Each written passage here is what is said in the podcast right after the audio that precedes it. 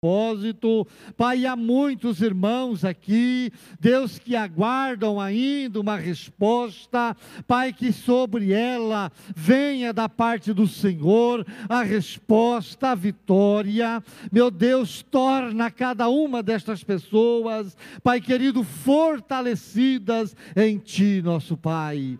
Deus, também quero colocar as famílias, Pai amado, que estão sendo apresentadas, filhos para serem salvos, ó Deus, familiares para serem curados, para serem libertos, reivindicados para a salvação. Meu Deus, opera estes milagres, Pai, porque existem situações, ó Deus, que foge totalmente, Pai amado, de nós e da nossa força, especialmente a salvação, que é uma obra do Espírito Santo. Ele é o convencedor do pecado, da justiça e do juízo, mas nós somos, Deus, da parte do Senhor, intercessores, e nós oramos sim, Pai, para que a família dos salvos acresça cada vez mais. Nós abençoamos os irmãos, aqueles que estão trazendo situações financeiras, quem sabe, Pai, a falta de um trabalho, Deus esteja abrindo portas, liberando vitórias, Pai, na vidas, ó Deus, das famílias, na necessidade que cada uma está tendo da parte do Senhor. Pai, nós abençoamos cada irmão aqui, cada família aqui representadas, em nome de Jesus. Amém, nosso Deus. Amém, Senhor. Amém. Pastor Valtenir. Poder sentar, irmãos. Cumprimento a todos com a graça e a paz de nosso Senhor. Quem recebe, diga amém. Olha, hoje é o último dia para você adquirir este, esse libreto para dar como um cartão de Natal. Se você ainda vai dar cartão de Natal para alguém, leve hoje, passa lá na tesouraria, custa cinco reais, já vem com o envelope e são 31 mensagens sobre o tema Pela Fé, escrito pelo reverendo Messias Anacleto Rosa, já pregou várias vezes nessa igreja, nesse ministério de disseminação. É para ler uma por dia, 31 é para você ler uma por dia, e orienta a pessoa a fazer isso, e ela vai ser muito abençoada. Cada mensagem está subordinada ao tema Pela Fé. Amém? Então não deixe de, de levar, porque já está terminando lá, e, e também para você dar de Natal é, é, hoje e amanhã, né? Porque depois já é o Natal. Eu queria, quero falar hoje sobre o verdadeiro significado do Natal. Nós, daqui a dois dias, vamos comemorar o Natal de Jesus, e muita gente não compreende bem o significado. Então, quero falar sobre o verdadeiro significado do Natal. E convido você a ler comigo, acompanhar a leitura de dois textos. Mateus, capítulo 1, Evangelho de Mateus, no capítulo 1, a partir do verso 18 até o verso 25, nós temos a narrativa dada pelo evangelista Mateus sobre o nascimento de nosso Senhor Jesus Cristo. E depois vamos ler também Lucas capítulo 2, do verso 1 até o 35. Diz assim a narrativa do evangelista Mateus: Ora, o nascimento de Jesus Cristo foi assim. Estando Maria, sua mãe, desposada com José, antes de se ajuntarem, ela se achou ter concebido do Espírito Santo. E como José, seu esposo, era justo e não a queria infamar, intentou deixá-la secretamente. E projetando ele isso, eis que em sonho lhe apareceu um anjo do Senhor, dizendo: José, filho de Davi, não temas receber a Maria, tua mulher, pois o que nela se gerou é do Espírito Santo. E ela dará à luz um filho, a quem chamarás Jesus, porque ele salvará o seu povo dos seus pecados. Ora, tudo isso aconteceu para que se cumprisse o que fora dito da parte do Senhor pelo profeta: Eis que a Virgem conceberá e dará à luz um filho, o qual será chamado Emanuel, que traduzido é Deus conosco. E José tendo despertado do sono, fez como o anjo do Senhor lhe ordenara, e recebeu sua mulher. E não a conheceu, isto é, não coabitou com ela, enquanto ela não deu à luz um filho, e pôs-lhe o nome de Jesus. Essa é a narrativa do evangelista Mateus. Avance um pouco mais, vamos ao evangelho de Lucas, capítulo 2. Lucas ele não foi discípulo de Jesus. Lucas é tido como um evangelista e ele era um médico. Lucas era um homem criterioso, ele fez uma investigação antes de escrever o evangelho que leva o seu nome, Evangelho segundo São Lucas. E no capítulo 2, então, ele é mais detalhativo sobre o nascimento de Jesus. Nós lemos assim, a partir do, é, do capítulo 2, verso 1. Naqueles dias saiu um decreto da parte de César Augusto para que todo mundo fosse recenseado. Este primeiro recenseamento foi feito quando Quirínio era governador da Síria e todos iam alistar-se, cada um à sua própria cidade. Subiu também José da Galiléia da cidade de Nazaré à Judéia, a cidade de Davi, chamada Belém, porque era da casa e família de Davi, a fim de alistar-se com Maria, sua esposa, que estava grávida. Enquanto estavam ali, chegou o tempo em que ela havia de dar à luz, e teve a seu filho primogênito. Envolveu-o em faixas e o deitou em uma manjedoura, porque não havia lugar para eles na estalagem. Ora, havia naquela mesma região pastores que estavam no campo e guardavam durante as vigílias da noite o seu rebanho. E um anjo do Senhor apareceu-lhes, e a glória do Senhor os cercou de resplendor, pelo que se encheram de grande temor. O anjo, porém, lhes disse: não temais, porquanto vos trago novas de grande alegria, que será para todo o povo. É que vos nasceu hoje, na cidade de Davi, o Salvador, que é Cristo o Senhor. E isto vos será por sinal: achareis um menino envolto em faixas e deitado em uma manjedoura. Então, de repente, apareceu junto ao anjo grande multidão da milícia celestial ou dos exércitos celestiais, louvando a Deus e dizendo: Glória a Deus nas maiores alturas e paz na terra entre os homens de boa vontade. E logo que os anjos se retiraram dele para o céu, diziam os pastores uns aos outros: Vamos até Belém e vejamos isto que aconteceu e que o Senhor nos deu a conhecer. Foram, pois, a toda pressa e acharam Maria e José e o menino deitado na manjedoura.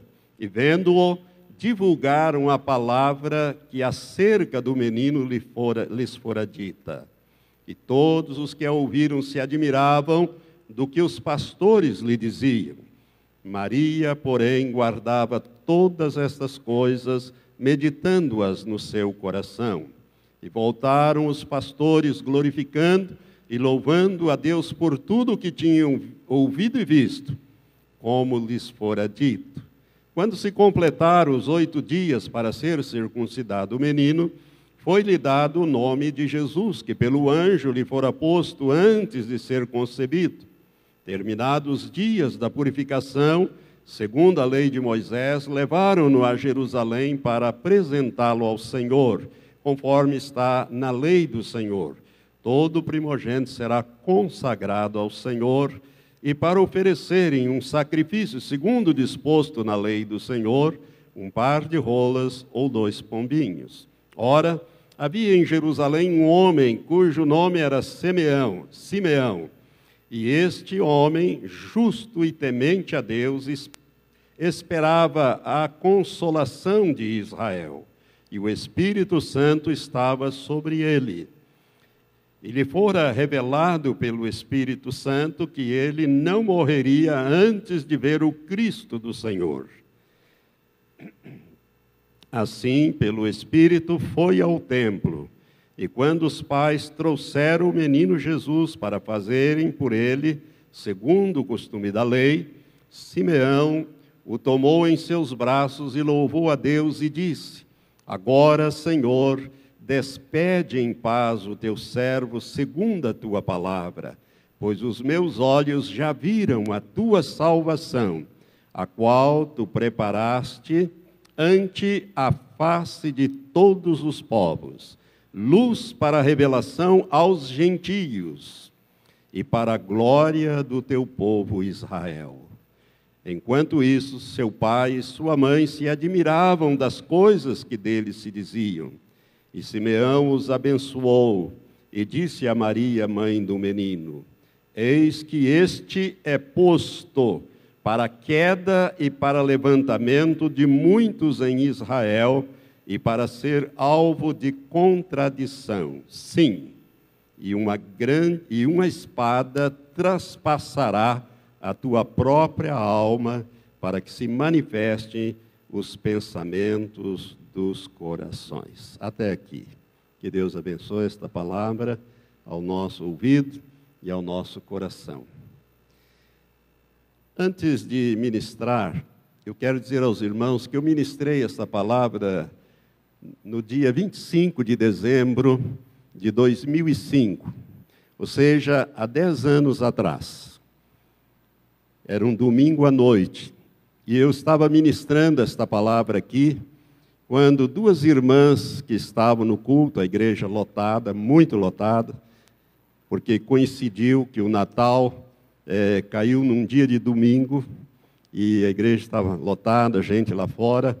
E duas irmãs tiveram, enquanto eu estava, enquanto eu estava ministrando, uma delas teve uma visão e a outra no final do culto, da seguinte maneira: a irmã Sueli Manicardi, esposa do diácono Gilberto, ela teve a seguinte visão, e eu quero compartilhar isto para a glória do Senhor.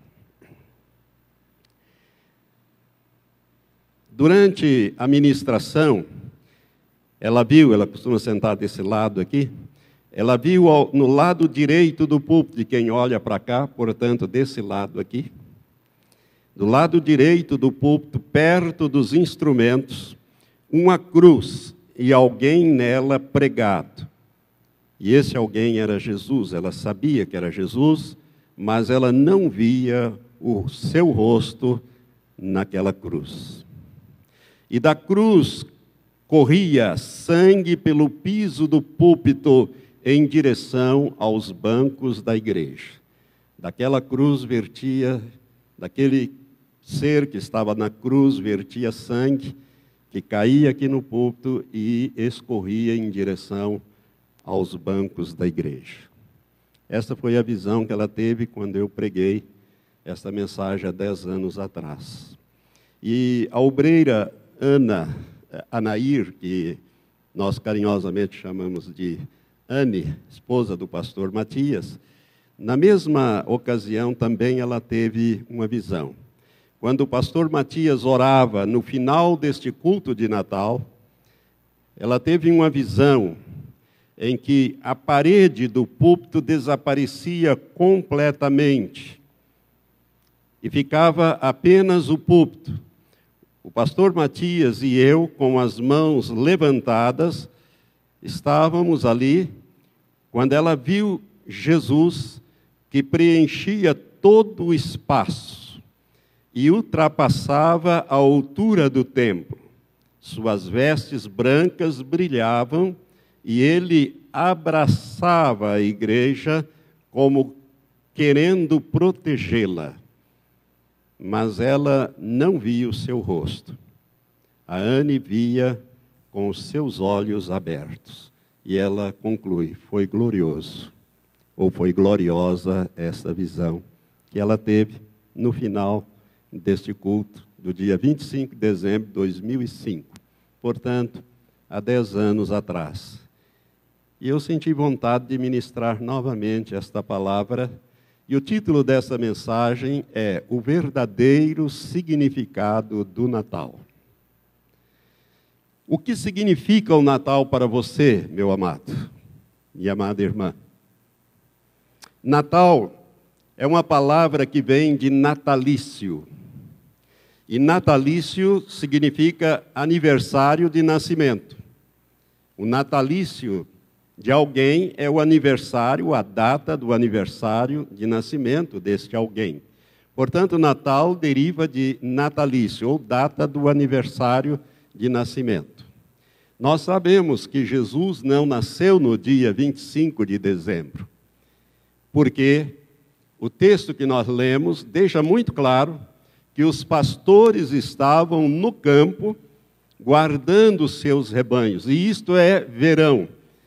E 25 de dezembro em Israel é inverno, em Belém é inverno, chega até cair neve. Os pastores não vão para o campo né, e não deixam os seus rebanhos expostos ao tempo. Então Jesus não nasceu em 25 de dezembro, ele nasceu no verão, né, que lá atinge outros meses, mas não importa qual seja a data certa que Jesus nasceu. A data não é importante, mas o fato do nascimento dele é de suma importância. Portanto, amados, esse negócio de Papai Noel, trenó, renas, árvore de Natal, presentes, ceia com muita comida, bebida, troca de presentes, tudo isso não tem nada a ver com o Natal. Isso é coisa que os homens foram acrescentando por interesses econômicos, financeiros, comerciais. Não tem nada a ver. Papai Noel é uma figura esdrúxula, não tem nada a ver. Pelo relato que eu fiz, eu fiz questão de ler os dois textos que têm relatos completos. Você viu alguma vez a figura do Papai Noel ali? Né? Isso não tem nada a ver com o Natal de nosso Senhor, com o natalício, o aniversário de nosso Senhor Jesus Cristo. Nós devemos pensar no Natal, irmãos, como um grande presente de Deus para a humanidade. Diga assim: o Natal é um grande presente de Deus para mim e para todos. Isso. É o grande presente de Deus para cada um de nós, para a humanidade. Jesus, o aniversariante, ele mesmo disse isso. Em João capítulo 3, verso 16, quando ele falava com Nicodemos à noite, ele disse: "Porque Deus amou o mundo de tal maneira que deu o seu filho unigênito, para que todo aquele que nele crê não pereça, mas tenha a vida eterna." Vamos repetir juntos? Porque Deus amou o mundo de tal maneira que deu o seu Filho unigênito, para que todo aquele que nele crê não pereça, mas tenha a vida eterna. Se você crê no Filho, você terá a vida eterna. Se você aceitar a obra que o Filho fez em teu lugar, para te substituir na cruz e na ressurreição, principalmente lá no inferno, você terá a vida eterna. Então o aniversariante ele já anunciou, né, que o que aconteceu foi o grande presente de Deus para nós. Por isso o Natal é o grande presente de Deus para nós. Irmãos, os anjos que não precisam de salvação se alegraram, cantaram, se alegraram.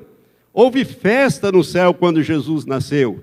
Esse texto que nós lemos, multidão de anjos, exércitos celestiais. Você pode imaginar os milhares de anjos que estavam ali? Por isso que os pastores ficaram assustados. Luz, reflexo.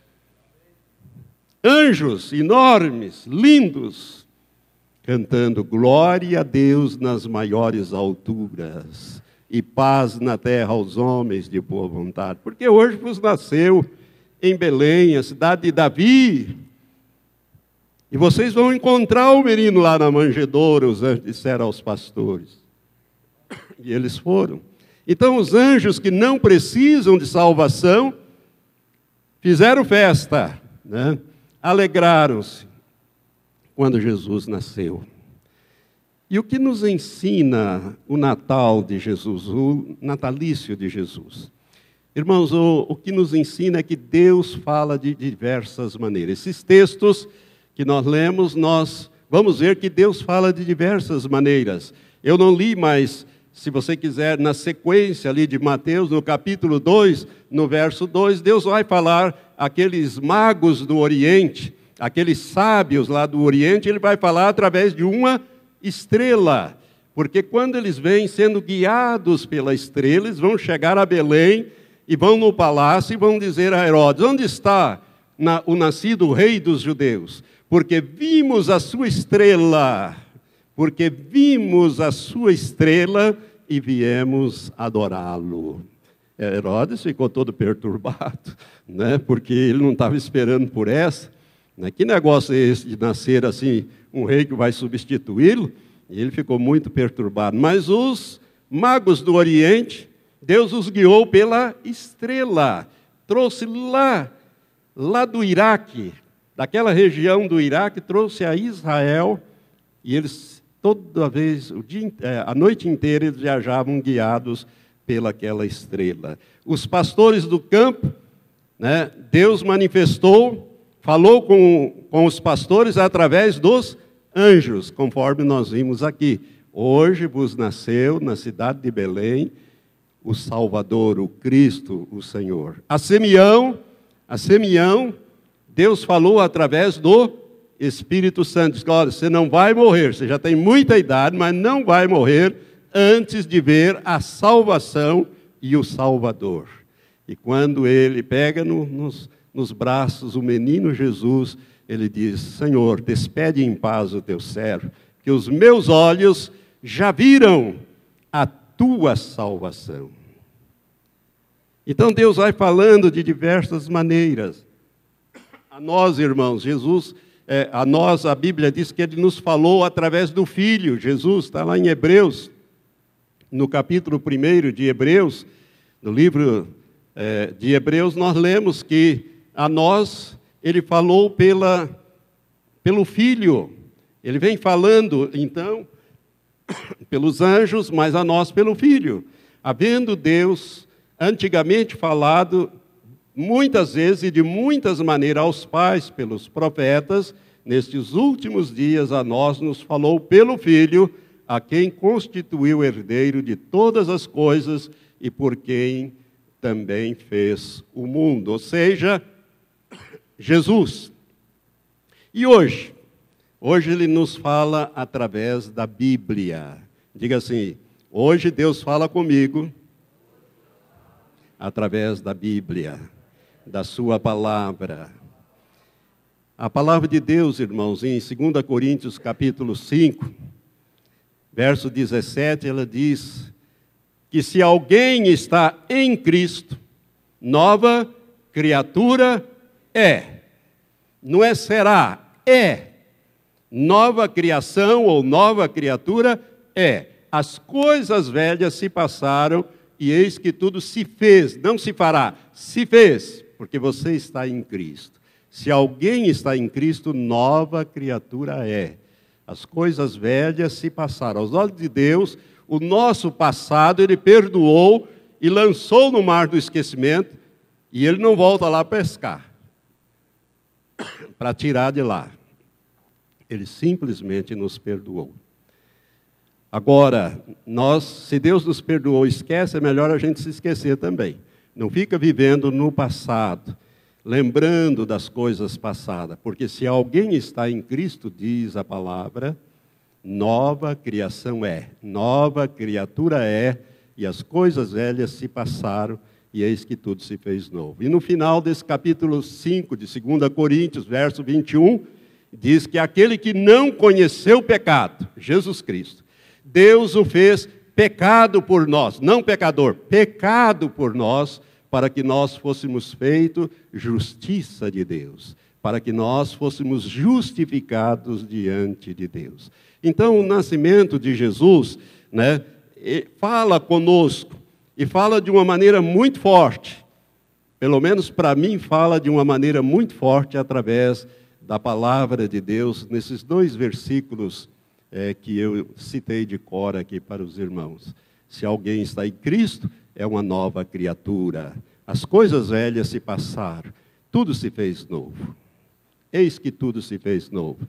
E aquele que não conheceu o pecado, isto é, nosso Senhor Jesus Cristo, que nunca pecou, Deus o fez pecado por nós, para que nós fôssemos feitos justiça de Deus. Então, é, o nascimento de Jesus tem todas estas variantes aí importantes para nós. Agora, você sabe para que ou para que Jesus veio ao mundo? Você sabe para quê? Não por quê, mas para quê? Qual a finalidade de Jesus ter vindo ao mundo? Essa resposta nós vamos encontrar, se você está em Hebreus, volte um pouquinho, na primeira carta de Timóteo, no capítulo 1, no verso 15. 1 Timóteo, capítulo 1, verso 15. Está escrito assim: o apóstolo Paulo, inspirado pelo Espírito Santo, ele diz: Fiel é esta palavra e digna de toda aceitação, que Cristo veio ao mundo para salvar os pecadores. Diga assim: Cristo veio ao mundo para salvar os pecadores.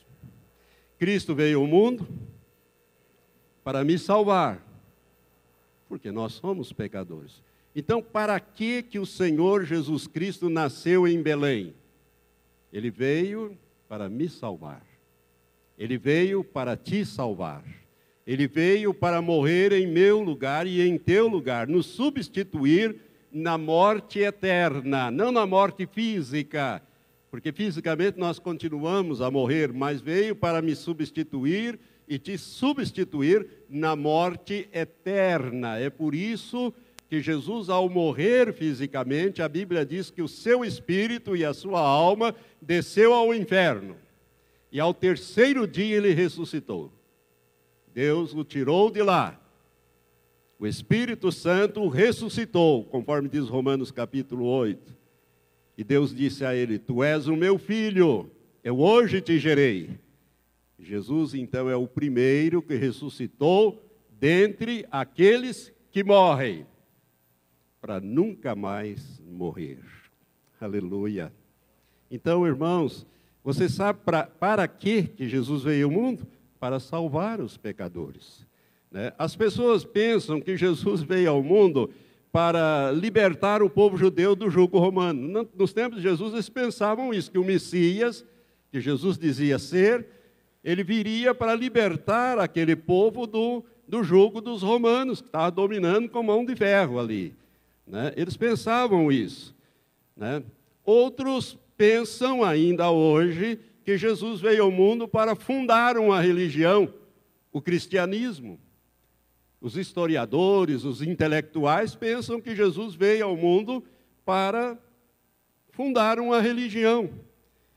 Alguns pensam, filósofos inclusive, escrevem isso, pensam que Jesus veio ao mundo para inaugurar ou criar uma nova filosofia de vida baseada no amor e na tolerância.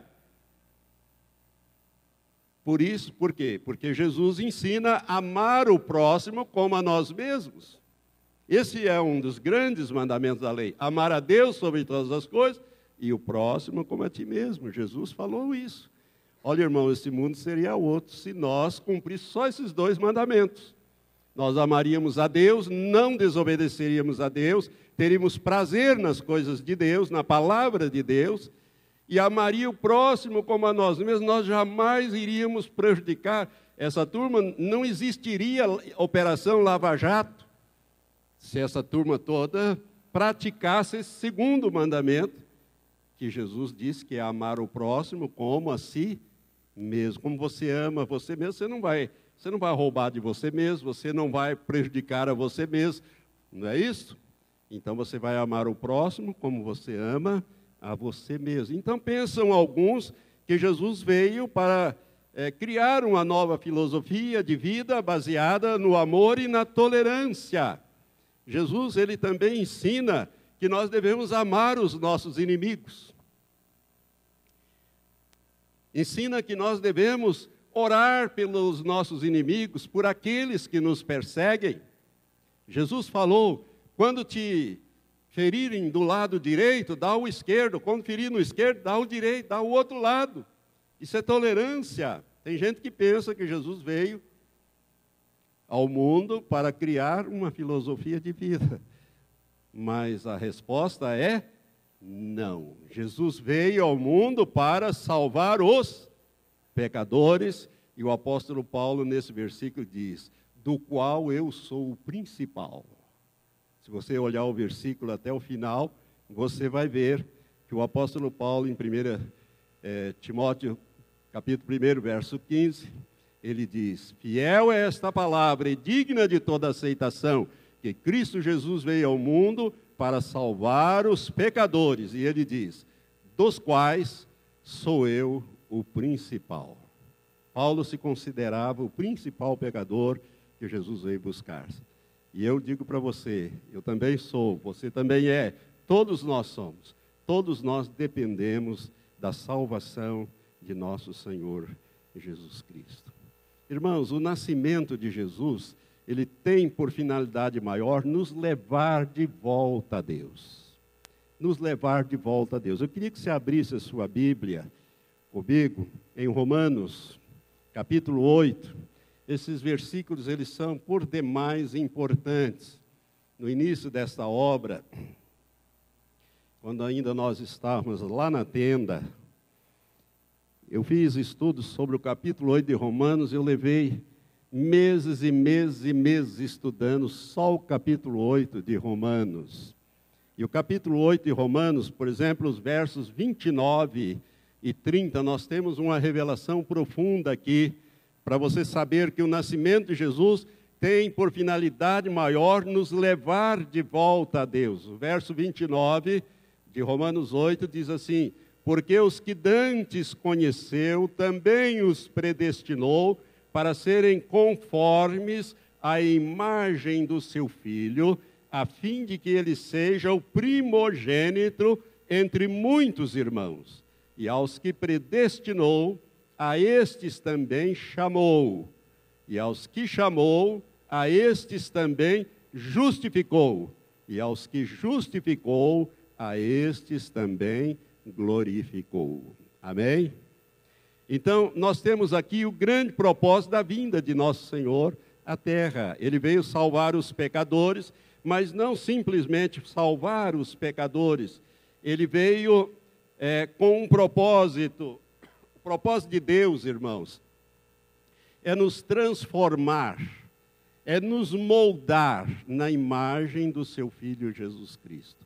Quando Deus Coloque os seus olhos sobre você e o Espírito Santo te convence do pecado, da justiça e do juízo, e você sente o peso dos seus pecados, e você espontaneamente compreende a obra que Jesus realizou em teu lugar lá no inferno, que ele morreu a tua morte espiritual eterna para te dar vida eterna e você o recebe como Senhor da sua vida, você muda de reino, você nasce na família de Deus e você ganha um irmão mais velho.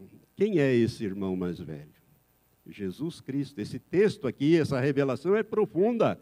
Ela diz bem claramente: porque os que dantes conheceu, também os predestinou para serem conformes à imagem do seu filho a fim de que ele seja o quê?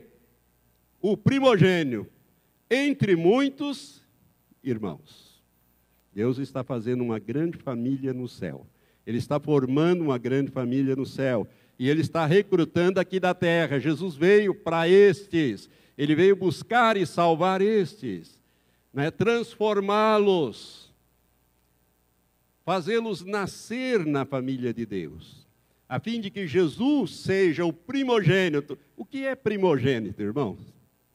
Você sabe o que é primogênito? Primogênito é o primeiro nascido de uma série, né? O meu irmão Walter, ele é o primogênito da minha família. Eu sou o quarto filho, nós somos em sete. Né? Ele nasceu primeiro, ele é o primogênito. Era bem paparicado pelos pais. Né? Normalmente os primogênitos são. É o primeiro que chega, né? os filhos do meio é o filho de sanduíche, fica ali no meio, aperta para lá, aperta para cá, parece que ele não sabe bem. Né?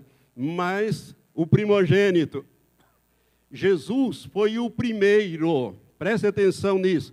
Quando Jesus veio à terra, ele mesmo revelou em João capítulo 3, verso 16, que nós recitamos, porque Deus amou o mundo de tal maneira que deu o quê?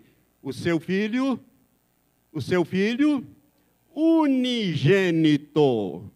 Unigênito significa único nascido.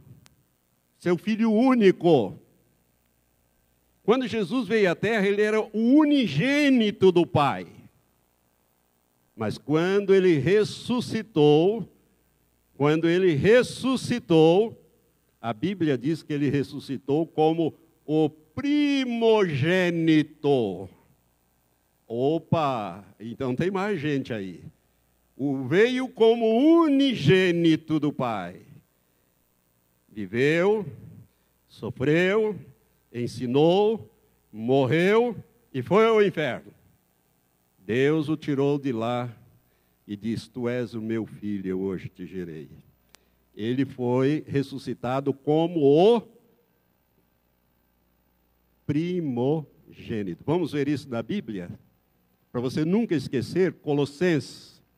Vamos abrir em Colossenses. O apóstolo Paulo, novamente, teve essas excelentes revelações. Deus usou de uma maneira muito poderosa o apóstolo Paulo. E em Colossenses, na carta aos Colossenses, no capítulo 1, verso de 9 a 22. Preste atenção nessa leitura. Ela é profunda.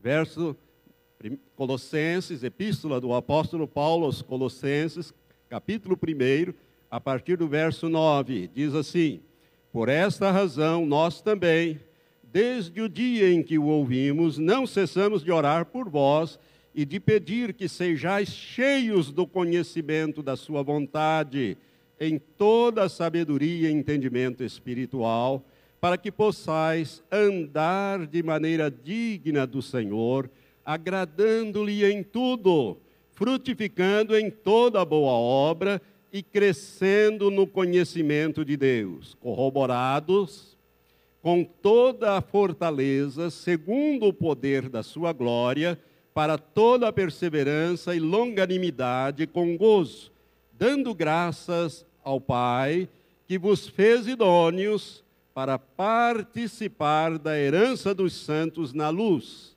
Preste atenção. E que nos tirou do poder das trevas, ou do reino das trevas, e nos transportou para o reino do seu Filho amado, em quem temos a redenção, isto é, a salvação, a saber, a remissão dos pecados, o perdão dos pecados o qual, filho amado, o qual é a imagem do Deus invisível, o primogênito de toda a criação, porque nele foram criadas todas as coisas, nos céus e na terra, as visíveis e as invisíveis, sejam tronos, sejam dominações, sejam principados, sejam potestades, tudo foi criado por ele, isto é, por Jesus Cristo, e para ele. Ele é antes de todas as coisas e nele, isto é, em Jesus Cristo, subsistem todas as coisas. Também ele é a cabeça do corpo, da igreja. É o princípio, agora preste atenção nessa afirmação. O primogênito dentre os mortos. Primogênito dentre os mortos, ou seja, o primeiro gerado de uma série dentro daqueles que morrem. O primogênito dentre os mortos. Ele era o unigênito ao vir. Mas agora ele é o primogênito dentre os mortos, para que em tudo tenha a preeminência, porque aprouve a Deus que nele habitasse toda a plenitude, e que, havendo, havendo por ele feito a paz pelo sangue da sua cruz, por meio dele reconciliasse consigo mesmo todas as coisas, tanto as que estão na terra como as que estão nos céus. A vós também, que outroras eram estranhos e inimigos no entendimento pelas vossas obras, mas agora, contudo, vos reconciliou no corpo da sua carne pela morte, a fim de perante ele vos apresentar santos, sem defeitos e irrepreensíveis. Amém? Até aqui. Você notou aqui a, a revelação? Jesus veio como unigênito. Ele deu o unigênito, amou o mundo de tal maneira que deu seu filho unigênito. Quando Jesus morreu e quando ele ressuscitou, ele se tornou o primogênito dentre os mortos. É por isso, irmãos, que Romanos 8 diz: para que ele seja o primogênito entre muitos irmãos. Está entendendo por que, que Jesus nasceu ou para que Jesus nasceu? Para que o Natal? O Natal tem um significado muito profundo, é o natalício, é o momento em que nós lembramos que o Salvador nasceu. Não é em 25 de dezembro, não importa a data, importa que ele nasceu, importa que ele viveu, Importa que ele ensinou, importa que ele morreu e importa que ele ressuscitou para nunca mais morrer e estar vivo para sempre. Eu sei que Jesus está vivo e você também sabe. Ele está aqui, aquela irmã viu ele aqui, né, naquela visão. Eu vi o Senhor Jesus numa visão aberta. Ele falou comigo. Eu sei que Jesus vive para sempre. Eu não precisava ter visto, porque eu creio, eu sei pela fé eu creio nessas coisas, mas o Senhor apareceu a mim. Então eu quero dizer para você, meu irmão, que o Natal é muito mais do que festa, essa coisada toda. Isso aí é deturpação. Natal significa que Deus me amou e se entregou por mim, e que Jesus veio dentro daquele propósito maior do Pai, ele se esvaziou a si mesmo, o próprio Jesus se esvaziou assumiu a forma de servo e aqui ele foi obediente até a morte, morte de cruz. Por isso Deus o exaltou soberanamente e lhe deu um nome que é acima de todo e qualquer nome que se nomeia nos céus, na terra e no inferno, embaixo da terra.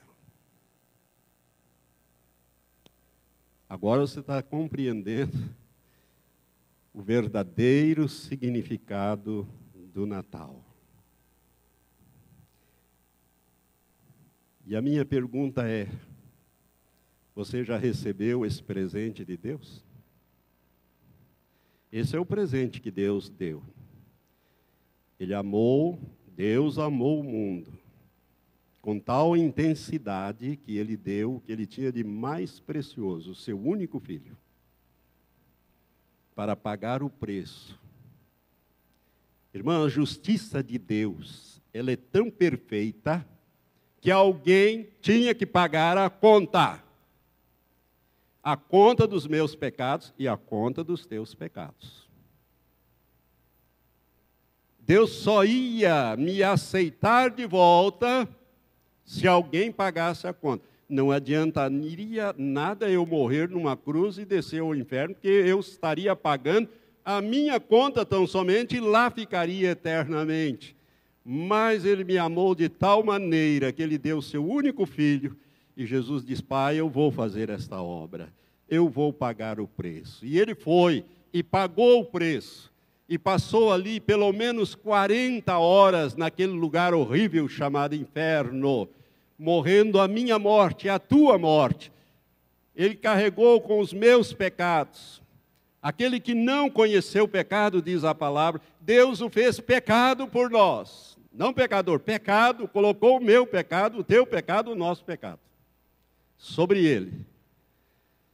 Mas Deus disse: basta, está pago. Por isso, Deus só salva você se você receber o sacrifício que o filho dele fez por você. Fora disso, não tem acerto. Não tem acerto com Deus. Você já está condenado. Jesus deixa isso claro quando ele fala com Nicodemos. Ele diz que o mundo já está condenado. Muitas vezes as pessoas perguntam: por que, que eu nasci neste mundo? A Bíblia responde. Deus te dá aí 60, 70, 80 anos, às vezes nem tanto, para que você nasça de novo. Para isso você está aqui, para nascer de novo. Para você receber pela fé o que Jesus fez por você há dois mil anos atrás. Morreu a tua morte em teu lugar, por causa dos teus pecados. Por isso que a Bíblia diz que a morte de Jesus foi substituta, vicária, palavra latina que significa substituta. Ele é o Cordeiro de Deus que substituiu-me sem pecado. Por isso João Batista apontou para ele e diz: Eis aí o Cordeiro de Deus que tira o pecado do mundo, não cobre o pecado do mundo. Não é cobre, tira, arranca, remove. Por isso, Deus, diz Romanos 8, Ele está formando uma grande família no céu. Né? E todos nós temos que ser parecidos com Jesus, a fim de que Ele seja o primogênito, Jesus seja o primogênito entre muitos irmãos. E aqueles a quem ele predestinou, esse mesmo ele chamou. Você já foi chamado para o reino? Glória a Deus. Se você foi chamado, você foi também justificado. E você vai ser glorificado no futuro, quando você chegará como um vencedor. Você vai fazer parte do corpo de Cristo. Aleluia. Por que, que Jesus nasceu, irmão? Jesus nasceu para salvar os pecadores, e você e eu podemos dizer, como Paulo, dos quais nós somos o principal, ou os principais. Você já fez essa decisão? Você que está aqui nesta tarde comigo, me ouve lá na internet, está me ouvindo agora por essa gravação, você já entregou a sua vida a Jesus? Você já recebeu pela fé o que Jesus fez. Por que tem que ser pela fé, pastor? Tem que ser pela fé porque você não está vendo Jesus. Você está vendo Jesus? Não, ele já morreu há dois mil anos atrás. Ele já ressuscitou há dois mil anos atrás. Ele já subiu à vista de mais de 500 irmãos há dois mil anos atrás, lentamente, até que uma nuvem o encobriu. Por isso Jesus diz: quem crer e for batizado será salvo. Você precisa crer. Crer no sentido de receber, aceitar, não somente acreditar, mas receber que Jesus fez o que ele fez por causa dos seus pecados. Se você fizer, tomar essa decisão, a morte de Jesus, a vinda dele, o nascimento dele e a morte dele, a ressurreição dele, não terá sido em vão para você, ao contrário, ela terá sido tanto o nascimento dele, como a morte dele e a ressurreição dele, com a eficácia extraordinária, porque o dia que você partir daqui, você vai estar para sempre com o Senhor. Aleluia. Esse é o verdadeiro sentido do Natal, ou significado do Natal. Jesus veio para morrer. Ele sabia disso. Desde menino ele sabia disso. Desde os 12 anos ele já sabia disso. Por isso ele cumpriu todo aquele ministério. E ele, certa vez, ele disse: Ninguém tira a minha vida, eu voluntariamente a dou. Eu tenho autoridade do Pai para dá-la e para retomá-la. Jesus sabia que Deus ia ressuscitá-lo, não ia deixá-lo eternamente como preço da nossa redenção no inferno, porque ele conhecia a palavra de Deus, e o Salmo 18 diz: que não deixaria o seu corpo ver a deterioração, a corrupção, nem a sua alma ficaria no Hades, no inferno, no lugar de sofrimento. Mas Deus havia de ressuscitar como ressuscitou. Aleluia. Eu quero agora, nesse instante, encerrando essa ministração, dar uma oportunidade, quem sabe você que está aqui nesta tarde, nunca tenha entendido bem o porquê que Jesus nasceu, o porquê que ele morreu e o porquê que ele ressuscitou. Ele fez isso para te salvar, para me salvar. Eu dou graças a Deus, porque compreendi isso quando menino. Tinha cerca de 12 anos, quase 12 anos, quando eu nasci de novo. E nunca mais me desviei disso e nem duvidei disso. Ao contrário, minha fé foi crescendo na medida em que eu fui estudando a palavra, fui aprendendo a palavra, eu fui crescendo espiritualmente no entendimento e na experiência com o Senhor, a ponto de Jesus ter me aparecido e falado comigo. Ele não precisava fazer isso. Quando ele me disse: O teu corpo, a tua alma e o teu espírito me pertence, porque eu paguei por eles. Aleluia. E pagou pelo seu também. Mas tudo vai depender da decisão que você tomar. Hoje é o dia da salvação. Se você compreendeu hoje, porque a nossa fé, irmãos, ela não é baseada nas nossas emoções. Deus não usa as nossas emoções para falar conosco. A nossa fé ela é baseada na nossa razão. Nós temos que entender, porque ela tem um firme fundamento. E o fundamento firme é a palavra de Deus. E você precisa compreender a palavra de Deus. Aí a tua, você pode firmar a tua fé na palavra de Deus. Eu creio que Jesus morreu por mim, eu nunca vi ele morrendo. Eu vi ele na cruz, mas vi numa visão, né? Mas eu não estava lá para ver. Mas eu sei que ele morreu em meu lugar. Eu sei que ele desceu ao inferno e pagou o preço da minha salvação. E eu sei também que Deus o tirou de lá e o ressuscitou, e ele está vivo para sempre à direita do Pai. Eu creio nisso. E a minha fé se baseia nisso. Nada tira esta fé. Porque eu sei que meu redentor vive e vive para sempre. Eu gostaria que você fechasse seus olhos agora. E se você entendeu esta palavra e quer assumir um compromisso com Jesus Cristo de novo nascimento, dizer para Ele: Senhor, hoje eu compreendi por que, que o Senhor veio. O Senhor veio me buscar e veio me salvar porque eu sou pecador. Eu quero ser salvo. Eu quero experimentar a presença do Senhor em mim, o teu espírito em mim. Eu quero ser uma nova criação ou uma nova criatura. Se você quer, o presente de Deus é oferecido você nesta hora, nesta tarde. Quem quiser, receba de graça agora, levantando a sua mão e dando esse passo de fé. Há alguém que faz isso aqui? Nós somos poucos, mas há alguém que faz. Você que está me ouvindo, você pode tomar essa decisão agora. Afinal, essa palavra é para você também. Todos aqui já fizeram? Graças a Deus por isso. Então, irmãos, eu queria que você ficasse em pé agora. Se todos fizeram, olha aqui para mim. Preste bem atenção no que eu vou te falar.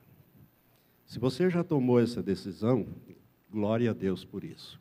Mas você precisa ter certeza disso. Se você não tem certeza da tua salvação, por exemplo, se o Senhor te chamar esta tarde ou esta noite, para onde você irá? Seu corpo vai ser sepultado. Nós vamos cuidar de sepultar o teu corpo aqui. Ninguém vai deixar o teu corpo apodrecer, não. Vai sepultar. Mas a tua alma e o teu espírito, para onde irão? Jesus disse que só existem dois lugares: um lugar de gozo, na presença dele, e um outro lugar de tormento eterno. E a morte física sela o destino eterno da nossa alma. Ninguém muda de lugar depois. Não há mudança. Por isso, é muito sério o que eu te falei hoje. É a tua salvação eterna. Foi por isso que você nasceu para tomar essa decisão nesta tarde, ou se você já tomou, glorificar a Deus por essa tão grande salvação. Todo dia, nas minhas orações, eu agradeço a Deus por essa tão grande salvação. Porque eu sei que o dia que o Senhor me chamar, eu irei para a casa de meu Pai celestial. E você também irá. Por isso eu quero pedir que você levante as suas mãos agora aos céus. Comece a orar e, e agradecer a Deus. Agradeça a Deus pelo Natal de Jesus, pelo natalício de Jesus, pelo nascimento de Jesus. Os anjos glorificaram e disseram: Glória a Deus nas maiores alturas e paz na terra aos homens que tenham boa vontade. Hoje vos nasceu o Salvador, que é Cristo Senhor. Podem ir lá e verificar. Ele está em Belém, numa manjedoura. E eles vieram, os pastores largaram o seu patrimônio, tudo que tinham, e foram apressadamente e viram a confirmação daquilo que os anjos disseram. Os magos largaram tudo no Oriente e vieram adorar aquele que era nascido, Rei dos Judeus. Aleluia, Senhor. Nós te louvamos nesta hora por essa tão grande salvação que o Senhor nos deu através do seu presente maior.